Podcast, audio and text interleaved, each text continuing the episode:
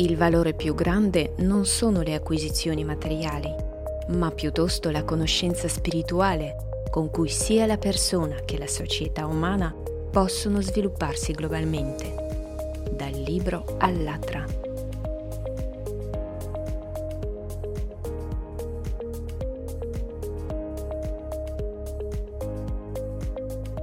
Cos'è questo mondo? Questa è solo un'illusione queste sono le ombre degli specchi storti del septon. C'è una forza che genera tutto. Tutto viene distorto e alla fine passa in un'onda. Quell'onda diventa materia e si scopre che siamo tutti un'illusione, ma io e te possiamo sentirci, possiamo sentire noi stessi, le nostre mani, il tavolo e tutto il resto. È importante per noi. E chi sente, come si sente, perché si sente, cosa c'è dietro? Che c'è qualcos'altro, qualcosa che ha creato tutta la materia, che che è la vita stessa, perché se si toglie quello che si chiama Spirito Santo o la manifestazione di Dio, tutto scomparirà. A causa di questa luce all'interno del septon, i suoi specchi riflettono e creano l'illusione. Riflettono tutta la luce interna, creano la materia. Se guardiamo cos'è veramente la materia, la materia è un'illusione, ma più questa illusione è densa, più diventa materiale. E la materia percepisce la materia come materia. Notate anche il sonno. Prendete la cosa semplice, il lavoro della mente. Notate nel sogno sentiamo tutto reale, non facciamo alcuna differenza tra ciò che è qui e ciò che è là. Raramente ci rendiamo conto che è un sogno, ma così com'è è tutto reale. Anche qui dalla posizione di osservatore o spettatore vediamo questo teatro d'azione. Per noi il solido è solido, il materiale è materiale, sentiamo odori, sapori. Per noi la vita è assolutamente reale. La stessa stessa illusione è qui.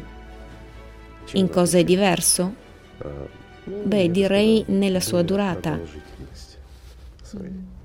Ed è anche diverso nel modo radicale che in questa illusione abbiamo la possibilità di ottenere la vita.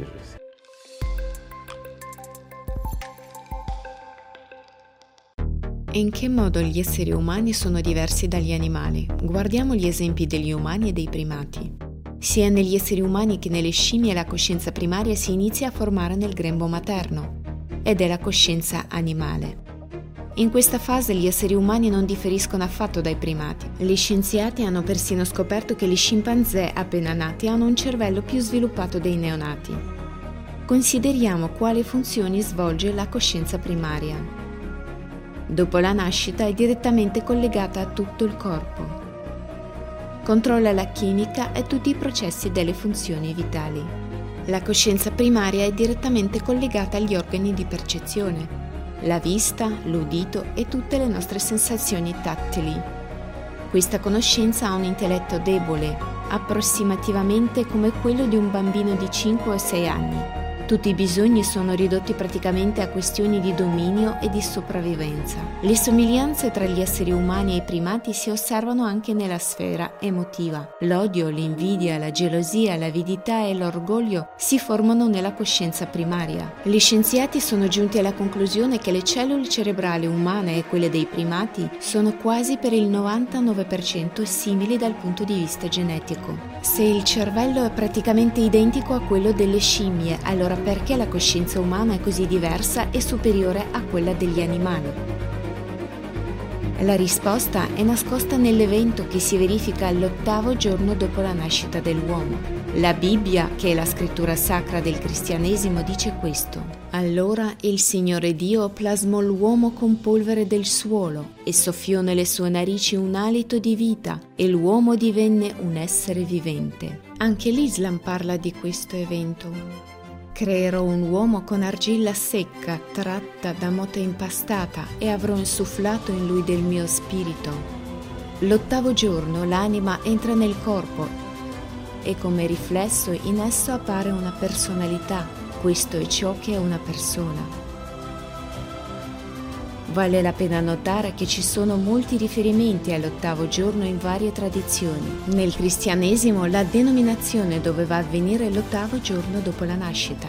Nel giudaismo la circoncisione viene eseguita l'ottavo giorno. Nell'Islam, la cerimonia del nome si svolgeva sette giorni dopo la nascita del bambino,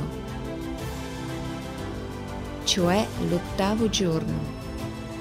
E anche l'ottavo giorno, come antipodo della personalità, l'essere umano sviluppa una coscienza secondaria, ciò che chiamiamo intelletto. Lo sviluppiamo attivamente fin dalla più tenera età e continuiamo a svilupparlo per tutta la vita. Grazie alla coscienza secondaria siamo più avanti dei primati nel nostro sviluppo intellettuale, poiché essa ci permette di pensare logicamente, di analizzare, di calcolare, di immaginare, di creare, di cooperare attivamente in squadre e di comunicare tra noi.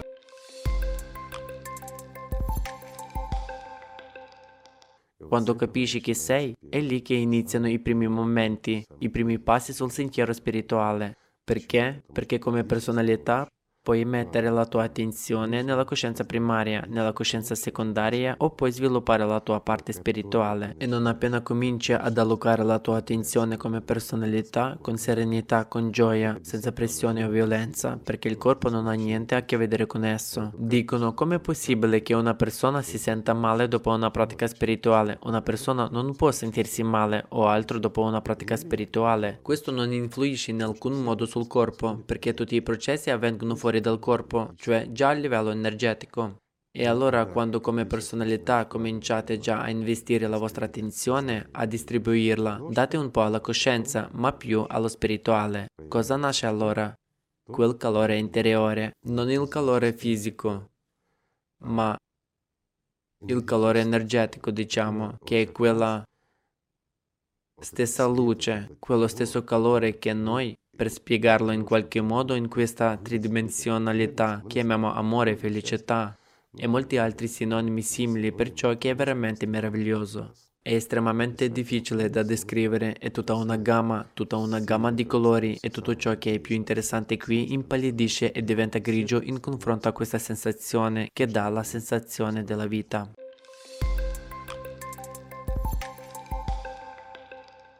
Ciao a tutti, in questo video vedrete informazioni molto importanti, utili e interessanti sulla differenza tra i segni di Shambhala e i segni usati dai massoni. Analizziamo i fatti relativi alla provenienza di questi segni dai massoni. Qual è la differenza tra Shambhala e i massoni in primo luogo? Bene, certamente capiremo chi usa determinati simboli e soprattutto per che cosa li usa. Di fatto oggi Internet brulica di informazioni sui segni dei massoni. Ci sono anche alcune citazioni di Shambhala. Mi sembra di capire che basta solo spendere un po' di tempo per capirlo. Un po' di tempo e poi lo capirete. Bene ragazzi, incominciamo. Tutto dipende dal vostro interesse. Per prima cosa, incominciamo dall'inizio, da dove questi segni hanno avuto origine e perché Shambhala e i massoni hanno segni simili. Quindi cominciamo con quello che effettivamente è Shambhala. Purtroppo molte persone credono erroneamente che Shambhala sia un qualche paese o luogo sulla mappa, o una città sotterranea, o anche un qualche insegnamento mistico.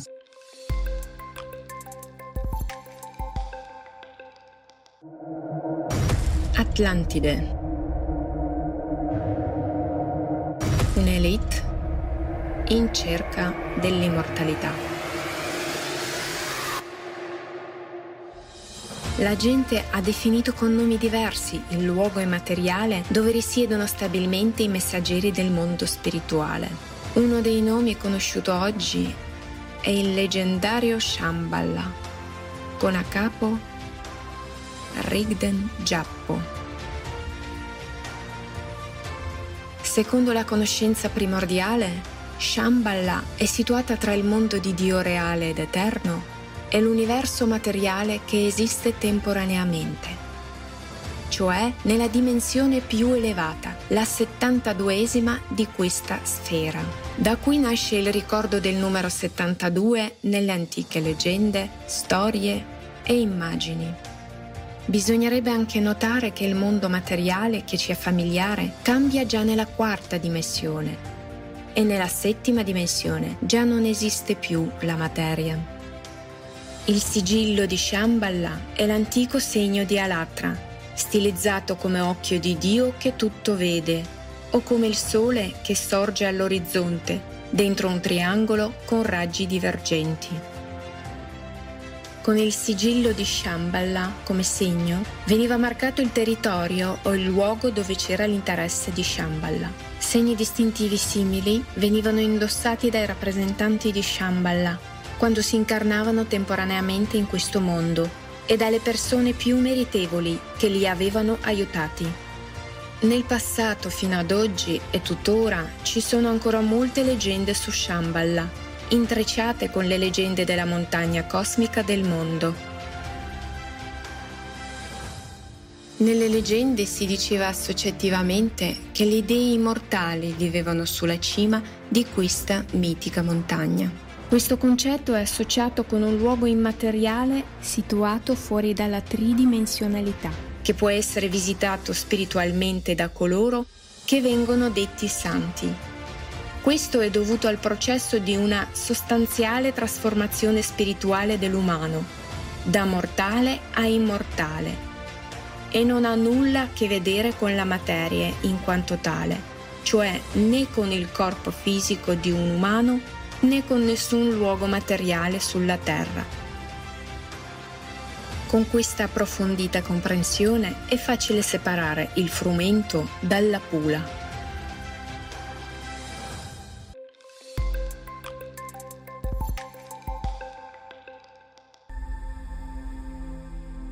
Igor Mikhailovich, abbiamo parlato della Santa Madre, che oggi molte persone in tutto il mondo considerano il mezzo attraverso cui passa l'energia divina di Allah. Non è una coincidenza che fin dall'antichità era raffigurata con il segno di Allah e con un velo. Oggi molte persone si rivolgono a lei nelle loro preghiere per avere un aiuto rapido in materia spirituale.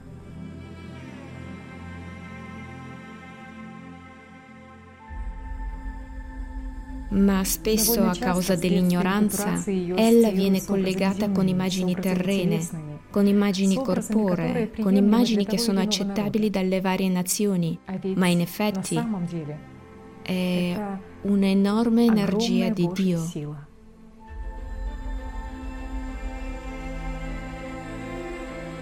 Sì. Spesso la gente preferisce e collega la Santa Madre a immagini materiali, ma di nuovo tutto ciò che è santo è spirito e la Santa Madre è lo Spirito Supremo.